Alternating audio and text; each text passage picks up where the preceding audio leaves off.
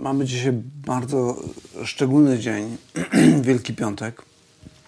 Gdyby to były normalne e, warunki, normalna sytuacja, pewnie spotkalibyśmy się razem i mieli taką uroczystą, e, specjalną społeczność poświęconą czy skupiającą się właśnie na tym fakcie, że zmarł nasz Zbawiciel, zmarł Boży Syn. Um, nie możemy spotkać się, ale spróbujemy e, w jakiś szczególny sposób też potraktować ten dzień dzisiejszy. Dlatego chciałbym zwrócić się z Wami z taką, z taką wydaje mi się, dość krótką i dość prostą refleksją. I zacznę od przeczytania e, psalmu. Psalmu na pierwszy rzut oka w ogóle niezwiązanego e, z Wielkim Piątkiem ani ze świętami wielkanocnymi. E, psalm ten zaczyna się, psalm 11 zaczyna się takimi słowami Zaufałem Panu, mówi Dawid. Jakże możecie mówić do mnie, ulatuj jak ptak w góry, bo to bezbożni napinają łuk, przykładają strzały do cięciwy, aby ukradkiem miotać ją na prawych. E, okres, kiedy ten psalm powstaje, to był czas, kiedy Dawid na, naprawdę fizycznie był zagrożony. To, o czym on pisze, to nie jest metafora, e, to nie jest jakaś figura stylistyczna. E, on naprawdę byli ludzie, którzy chcieli go zabić. Fizycznie chcieli go zabić. E, myślę, że gdybyśmy spróbowali wyobrazić sobie siebie w tej sytuacji, no spodziewalibyśmy, spodziewam się, że byłaby to sytuacja, kiedy budziłoby to lęk, niepokój i może nawet nie wiedzielibyśmy, co zrobić. E, doradcy nawet Dawida mówią: uciekaj stąd, uciekaj z miasta, uciekaj ze stolicy, uciekaj w góry, tam będziesz bezpieczny. Z drugiej strony, Dawid zdaje sobie sprawę z tego, że jest pomazańcem Bożym i że z jakiegoś powodu jednak nie powinien ruszać, nie powinien opuszczać tego miasta. E, był pomazańcem Bożym jako król, oczywiście i zdumiewające są jego słowa. E, on później w trzecim wersecie też zadaje takie pytanie: cóż pocznie sprawiedliwy w tej sytuacji? E, I oczywiście odnosi to do siebie. I odpowiedź jego jest zdumiewająca. Mówi takie słowa: Pan jest w swym świętym przybytku, Pan, którego tron w niebie. Oczy jego widzą, powieki jego badają ludzi. Pan bada sprawiedliwego i bezbożnego, a nienawidzi tego, kto kocha bezprawie. Na bezbożnych zsyła deszcz rozżarzonych węgli i siarki, a wicher palący jest udziałem ich, bo sprawiedliwy jest Pan, kocha sprawiedliwość, prawi zobaczą oblicze Jego. Chciałbym zwrócić szczególnie uwagę na te pierwsze słowa, kiedy Dawid mówi: Pan jest w swym świętym przybytku, Pan, którego tron w niebie. Dawid jest w Jerozolimie, ale tron Boży jest w niebie. Więc można by sobie zadać pytanie, na czym polega pociecha, którą Dawid czerpie z, tego, z tych słów.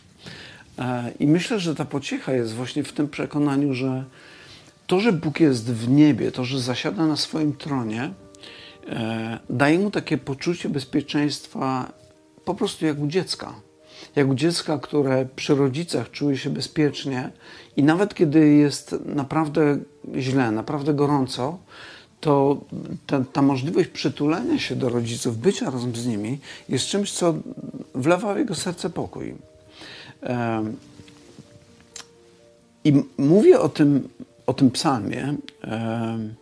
Za chwilę jeszcze rozwinę, rozwinę tą myśl, ale mówię o tym psalmie dlatego, że e, ten psalm przypomina mi sytuację, wo, wo, wo, wobec której stał Jezus, kiedy zbliżał, zbliżał się moment Jego śmierci, ale również e, może przypominać niektórym z nas sytuację, w jakiej każdy w pewnym momencie się znajdzie. A być może niektórzy już dzisiaj mają taką perspektywę, że prawdopodobnie ich życie skończy się może wcześniej niż planowali. I Człowiek w obliczu śmierci zaczyna się po prostu bać. E, zaczyna wątpić w to, w co wierzył dotychczas. Nagle cała jego filozofia, z którą przeszedł przez ostatnie kilkanaście, kilkadziesiąt lat swojego życia, e, staje pod znakiem zapytania I pojawia się pytanie, co tak naprawdę jest dalej? I, od, I odpowiedź Dawida jest niesamowita i myślę, że niesamowicie pouczająca. On mówi, ale Bóg jest w niebie i zasiada na tronie, ponieważ jest, jest Panem, jest władcą, jest kimś, kto sprawuje swoją władzę w sposób niepodzielny. I wszystko, co dzieje się, służy dobrym celom, do których On prowadzi człowieka, którego sobie upodobał. E, w środę akurat e, na spotkaniu biblijnym rozmawialiśmy o przykładzie Józefa, tego ze Starego Testamentu, którego Bóg w sposób niezwykły doprowadził do tego, że znalazł się w Egipcie, stał się drugim człowiekiem po faraonie. I kiedy, już skracając całą historię, nie będę jej opowiadał, E, kiedy dochodzi do jego spotkania z jego braćmi, on mówi takie niesamowite słowa. Mówi, to wy, nie wy mnie tu przysłaliście, ale Bóg, po to, żeby zachować przy życiu liczny naród. Nie wy, ale Bóg, aby zachować przy życiu liczny naród. I to przekonanie Józefa było bardzo podobne tutaj do tego, co widzimy teraz e, w sytuacji Dawida, z tym, że Józef mówi to z perspektywy tego, co już się wykonało. Dawid mówi o, o swojej nadziei że ponieważ Bóg jest w niebie, Bóg zasiada na tronie, wierzę, że e, On jest odpowiedzią na mój problem, że On, on go powołał, On go ustanowił królem i On go też ochroni. To, co jest takie właśnie niesamowite, to, to to, że Dawid, zobaczcie, on, on nawet nie boi się śmierci. Nawet gdyby miał umrzeć, to przyjmuję to jako, jako część Bożego prowadzenia. Znowu trochę przypomina mi to inną historię ze Starego Testamentu. E, Daniel i jego trzej przyjaciele byli w Babilonie, w niewoli babilońskiej, kiedy jego trzech przyjaciół miano e, związać i wrzucić do rozpalonego pieca, prawdopodobnie hutniczego, gdzie mieli zginąć. I była oczywiście możliwość jakby wyjścia z tej całej sytuacji, była możliwość taka, żeby wyprzeć się swojego Boga. I oni wtedy też mówią takie niesamowite słowa. Nie wyprzemy się naszego Boga i Twojemu, e, twojemu Bogowi czci nie oddamy, mówią do, do króla Babilonu. E, I wierzymy, że nawet jeżeli wrzucisz nas do, pieka, do pieca, Bóg ma moc nas wyratować. A nawet jeżeli nas nie wyratuje, to i tak czci Twojemu Bogu nie oddamy. Więc to przekonanie o tym, że ten, ten Bóg, który, który panuje, który jest w niebie, jest Panem wszechświata, jest królem królów, jest Panem panów, naprawdę istnieje i naprawdę ma władzę, jest czymś, co na przestrzeni wieków dawało ludziom niesamowitą nadzieję. To jest coś, co sprawiało, że chrześcijanie, nawet wtedy, kiedy byli mordowani, łapani, zabijani, traktowani jak zwierzęta, gonieni na gdzieś areny, gdzie byli mordowani, czy e, wydawani na pastwę dzikich zwierząt, e, umierali z, z nawet jeżeli bali się, to jednak umierali z takim przekonaniem, w takim poczuciu, że, że Bóg jest Panem ich życia, że Bóg jest Panem ich duszy, że Bóg jest Panem ich życia i nawet jeżeli by mieli teraz e, zakończyć swoje życie w ciele, e, któregoś dnia spotkają się z Bogiem i ich życie już na zawsze będzie bezpieczne, dobre i błogosławione. E, więc ta, ta nadzieja, którą widać tutaj w przypadku Dawida, jest niezwykła. E, powiedziałbym jeszcze tak, że Dawid, kiedy, kiedy patrzy na, na to zagrożenie, kiedy patrzy na e, niebezpieczeństwo, które mu grozi, ale jednocześnie pokłada nadzieję swoją w Bogu, to patrzy z takiej perspektywy właśnie starotestamentowej. Ale zauważcie, że kiedy przejdziemy do, do Nowego Testamentu, kiedy pomyślimy o tym, czego dokonał Chrystus, to e, odkrywamy, że e, właśnie my mamy dużo lepszą perspektywę, dużo lepsze spojrzenie, dużo lepszą wiedzę, ponieważ kiedy przychodzi Jezus, e, w liście do Hebrajczyków mamy takie niesamowite słowa, które opisują to dzieło, którego On dokonał. W drugim rozdziale mamy takie słowa E, od 14 wersetu. Skoro zaś dzieci mają udział we krwi i w ciele, więc i on również miał w nich udział, aby przez śmierć zniszczyć tego, który miał władzę nad śmiercią, to jest diabła, i aby wyzwolić wszystkich tych, którzy z powodu lęku przed śmiercią przez całe życie byli w niewoli. To pokazuje coś niesamowitego, znaczy to pokazuje wartość i znaczenie śmierci Pana Jezusa, kiedy kiedy umiera, i można powiedzieć, no wszyscy umierają, nic, nic nadzwyczajnego, ale potem zmartwychwstaje. Jakby dając dowód tego, że Bóg przyznał się do tego wszystkiego, co robił, czego nauczał i co wydarzyło się, co dokonało się przez Jego śmierć. Jego śmierć nie była w stanie zatrzymać, ponieważ On sam był bez grzechu. E, więc ta nadzieja, którą widzimy w Nowym Testamencie, kiedy patrzymy na Syna Bożego, który umiera za grzech człowieka, żeby kiedy ten stanie przed obliczem Bożym, nie musiał spłonąć ze wstydu, byśmy tak powiedzieli kolokwialnie, ale mógł usłyszeć słowa: Wejdź do radości Pana swego, ponieważ Boga uczyniłeś swoim Panem, Boga uczyniłeś swoim Zbawicielem, ponieważ uwierzyłeś w to, że Boży Syn zmarł za Twoje grzechy. Teraz drzwi do Królestwa Bożego są szeroko otwarte przed Tobą. I to jest, to jest coś, co jest absolutnie niesamowitego. Czasami ludzie mają też taki dylemat, kiedy e, pojawiają się dyskusje na temat tego, e, no, na ile chrześcijanie mogą czy powinni modlić się w sytuacji, kiedy pojawia się jakieś zagrożenie, pojawia się jakaś choroba, pojawia się niebezpieczeństwo śmierci. E, pamiętam e, cytat, e, już nie pamiętam nazwiska tej osoby, która była cytowana, ale to był jakiś, jakiś pastor i teolog, który mówi tak: Na każdą taką modlitwę Bóg zawsze odpowiada w dwojaki sposób. Kiedy modlisz się o zdrowie, Boża odpowiedź jest taka, że albo będziesz uzdrowiony, albo będziesz uzdrowiony. Jeżeli modlisz się o życie, to albo będziesz żył, albo będziesz żył jeżeli modlisz się o wyratowanie z jakiejś sytuacji, to albo będziesz wyratowany, albo będziesz wyratowany. Innymi słowy, e, no jest to coś, o czym apostoł Paweł mówi też e, takie słowa, że śmierć dla mnie jest zyskiem, ale życie umożliwia mi bardziej owocną pracę dla, dla, dla mojego Zbawiciela, dla mojego Boga. Więc jakby dla, dla chrześcijan, którzy rozumieją, co wydarzyło się na Golgocie, ta perspektywa jest jest po prostu niesamowita. W żadnej innej religii e, nie ma, nie ma czegoś takiego. Co więcej, zauważmy, że w tym fragmencie, który czytaliśmy z listu do Hebrajczyków, tam było powiedziane, że on sam stał się taki jak my. Taki jak my. Przeszedł przez to samo, co my przechodzimy. Był doświadczony we wszystkim z wyjątkiem grzechu. Jedynie to nas różni od niego, że on nigdy nie uległ grzechowi tak jak my.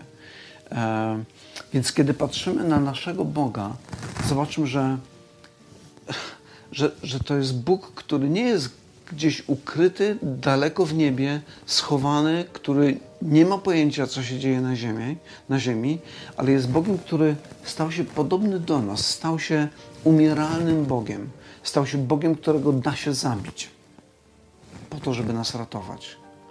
I to jest coś, co sprawia, że te, te więzy śmierci zostają rozerwane, że ten strach i niewola, śmier- niewola związana ze śmiercią gdzieś ginie i nie ma dla niej miejsca.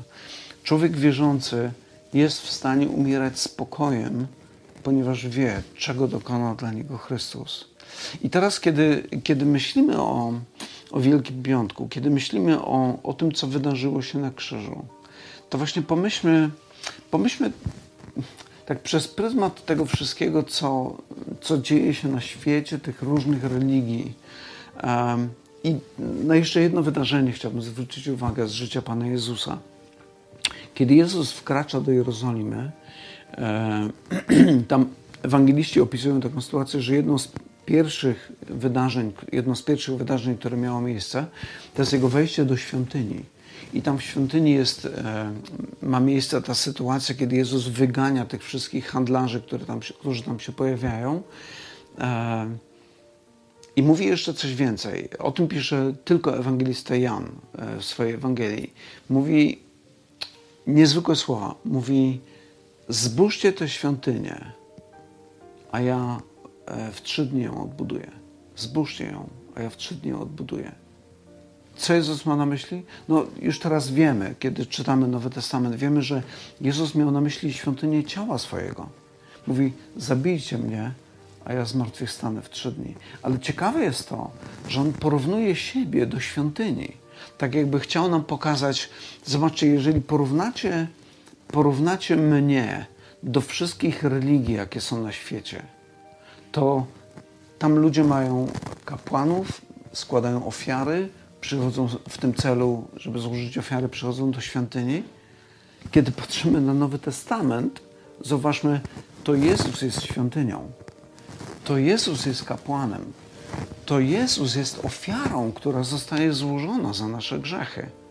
On jest tym, który dokonał wszystkiego dla naszego zbawienia. On stał się tym, który utorował nam dojście do tego najświętszego miejsca, które w świątyni było przez cały czas zasłonięte grubą kotarą, za którą nie mogło przychodzić światło, do której kapłan tylko raz w roku wchodził. I co robi Jezus, kiedy przychodzi, kiedy umiera? Zatrzęsła się cała ziemia ta wielka, gruba zasłona, która oddzielała miejsce najświętsze od tych pozostałych miejsc w świątyni, zostaje rozdarta z góry w dół. Jego śmierć toruje nam drogę do Ojca, do tego jedynego, prawdziwego Boga, Stworzyciela nieba i ziemi, ale też Boga, który jest Zbawicielem, Boga, który wyraża zgodę albo posyła swojego Syna, żeby zamiast nas zginął z powodu naszych grzechów ale ponieważ On był sprawiedliwy, to wiemy, że zmartwychwstaje. Jednak Jego śmierć, to czego dokonał, zmienia wszystko. Zmienia wszystko w naszym życiu. I to jest coś, co um, chciałbym, żeby było taką, um, taką dobrą refleksją dla nas przez ten okres świąt, e, w tym czasie, kiedy e, mamy chwilę, żeby zastanowić się, pomyśleć o tym, co wtedy się wydarzyło. Normalnie e, w Wielki Piątek mielibyśmy wieczerzę pańską. E, mam nawet tutaj ze sobą kielich e, z winem i chleb, który, gdyby to była normalna sytuacja, przełamalibyśmy i podzielili się tym chlebem między sobą. W liście do Koryntian apostoł Paweł w 10 rozdziale mówi, że ponieważ jest jeden chleb, my, ilu, ilu, z niego, ilu nas jest, którzy z niego jemy, stanowimy jedno ciało. On znowu mówi, ten chleb jest obrazem ciała Chrystusa, ciała Chrystusa, ciała, którym jest Jego Kościół. Więc kiedy apostoł Paweł mówi o tym zwyczaju i przypomina o tym, że jest to coś, co powinniśmy czynić na pamiątkę Chrystusa, mówi wtedy, kiedy zbieracie się jako Boży Kościół. Zobaczmy, zwróćmy uwagę, kto się zbiera. Kiedy patrzymy, szczególnie w pierwszym kościele to widać, ale w naszych czasach również, zbierają się ludzie, którzy normalnie dla siebie, do siebie byli nastawieni wrogo. Zbierali się zarówno panowie, jak i niewolnicy, zarówno poganie, jak i Żydzi. Ludzie, którzy normalnie nienawidzili siebie nawzajem, ale teraz w Chrystusie stali się jednym ciałem, stworzyli jedną nową wspólnotę. Dlatego wieczerza pańska, kiedy jesteśmy razem, kiedy jesteśmy ze sobą, ona ma wtedy największy sens. Nie chciałbym, żebyśmy podchodzili do wieczerzy pańskiej jako coś, co ma jakieś magiczne znaczenie samo w sobie, ale coś, co jest, jak apostoł Paweł mówi, jeżeli to czynicie, śmierć pańską zwiastujecie, aż przyjdzie, bo pewnego razu wiemy, że Pan Jezus przyjdzie po raz kolejny. Więc kiedy, kiedy e, ma, mamy tą pamiątkę e, i obchodzimy Wieczerzę Pańską, wspominamy śmierć naszego Zbawiciela, to z jednej strony właśnie wspominamy śmierć naszego Zbawiciela, czyli wspominamy nasze odkupienie, ale z drugiej strony, jako Kościół, który jest razem, dajemy świadectwo tego, tego cudu, którego Bóg dokonał. E, nie wiem, czy pamiętacie te słowa w liście do Efezjan. Apostoł Paweł używa takiego sformułowania, tam nawet mówi o pewnej tajemnicy, która była przez wieki zakryta i dopiero teraz niedawno została odsłonięta. To jest trzeci rozdział listu do Efezjan. Apostoł Paweł mówi tam takie słowa. że ta tajemnica polega na tym, że poganie są współdziedzicami członkami jednego ciała i współuczestnikami obietnicy w Chrystusie przez Ewangelię. I kiedy, kiedy mamy wieczerzę pańską, to właśnie to jest również elementem naszego świętowania. To, że jako ludzie nieznający siebie nawzajem, a może nawet nienawidzący siebie nawzajem, teraz jesteśmy jednością w Chrystusie. Teraz możemy jeść i pić z tego jednego kielicha i z tego jednego chleba jeść. I apostoł Paweł dalej, kiedy, kiedy rozwija to, co nazywa właśnie tajemnicą, że poganie i Żydzi stanowią teraz jedno ciało, mówi, że skutek tego jest taki, że teraz nadziemskie władze i zwierzchności w okręgach niebieskich mogą przez Kościół poznać różnorodną mądrość Bożą. Przez Kościół. Przez Kościół, który, który jest jednością, um, który jest świadectwem Bożego działania, nadzwyczajnego Bożego działania, kiedy z dwóch, dw, z dwóch staje się dwoje obcych sobie ludzi staje się jednością. E, powiedziałbym nawet tak, że Kościół, który tego doświadcza, tej prawdziwej jedności, doświadcza tego, co jest w naturze samego Boga. Boga, który jest trójjedyny, który w, od wieków żyje w doskonałej harmonii, doskonałej wspólnocie. I kiedy Kościół dos, doświadcza tej wspólnoty, tej harmonii i daje wyraz temu w czasie Wieczerzy Pańskiej, to wtedy ona staje się naprawdę błogosławieństwem. Nie przez jakiś magiczny zabieg, ale przez Chrystusa, którego wspominamy w ten sposób, dzięki któremu staliśmy się jednym ciałem, dzięki któremu staliśmy się Kościołem. Dlatego chciałbym teraz powiedzieć tak. Ten kielich i chleb e, pozostanie tak, jak jest. Nie będziemy obchodzili teraz Wieczerzy Pańskiej przez szkło, że tak powiem. E, ale chciałbym, żebyśmy tęsknili za tym momentem, kiedy spotkamy się jako Kościół, kiedy będziemy ze sobą razem, kiedy będziemy mogli razem usiąść, razem śpiewać, razem modlić się i razem łamać ten chleb i razem pić z tego kielicha, żeby dać świadectwo tego, czego dokonał Chrystus w naszym życiu. Myślę, że to jest jedna z najpiękniejszych rzeczy. Jeżeli robimy z tego po prostu sakrament, który musi się odbyć, bo tak każe tradycja, bo tak każe zwyczaj, bo tak każe jakaś nauka i zapominamy o tym, co tak naprawdę Wieczerza Pańska ma wyrażać, to myślę, że tracimy bardzo dużo z tego.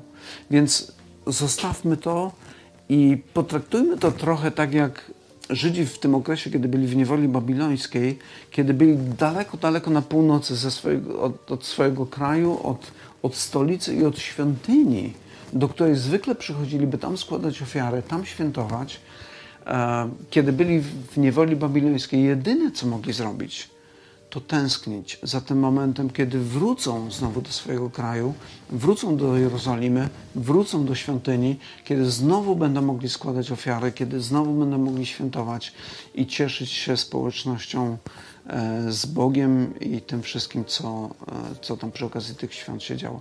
Tak samo dla nas chciałbym, żeby e, ten moment, pomimo tego, że no, widzimy teraz na chleb i kielich, nie będziemy obchodzili tej pamiątki, którą zwykle byśmy obchodzili, ale chciałbym, żebyśmy to potraktowali tak właśnie jak ci Żydzi, którzy byli w niewoli babilońskiej.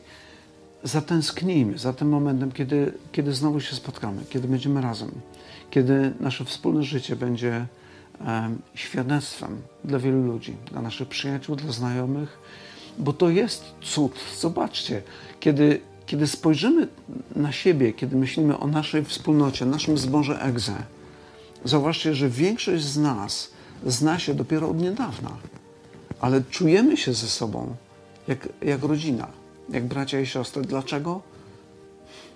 No właśnie, przez Chrystusa. Przez Chrystusa.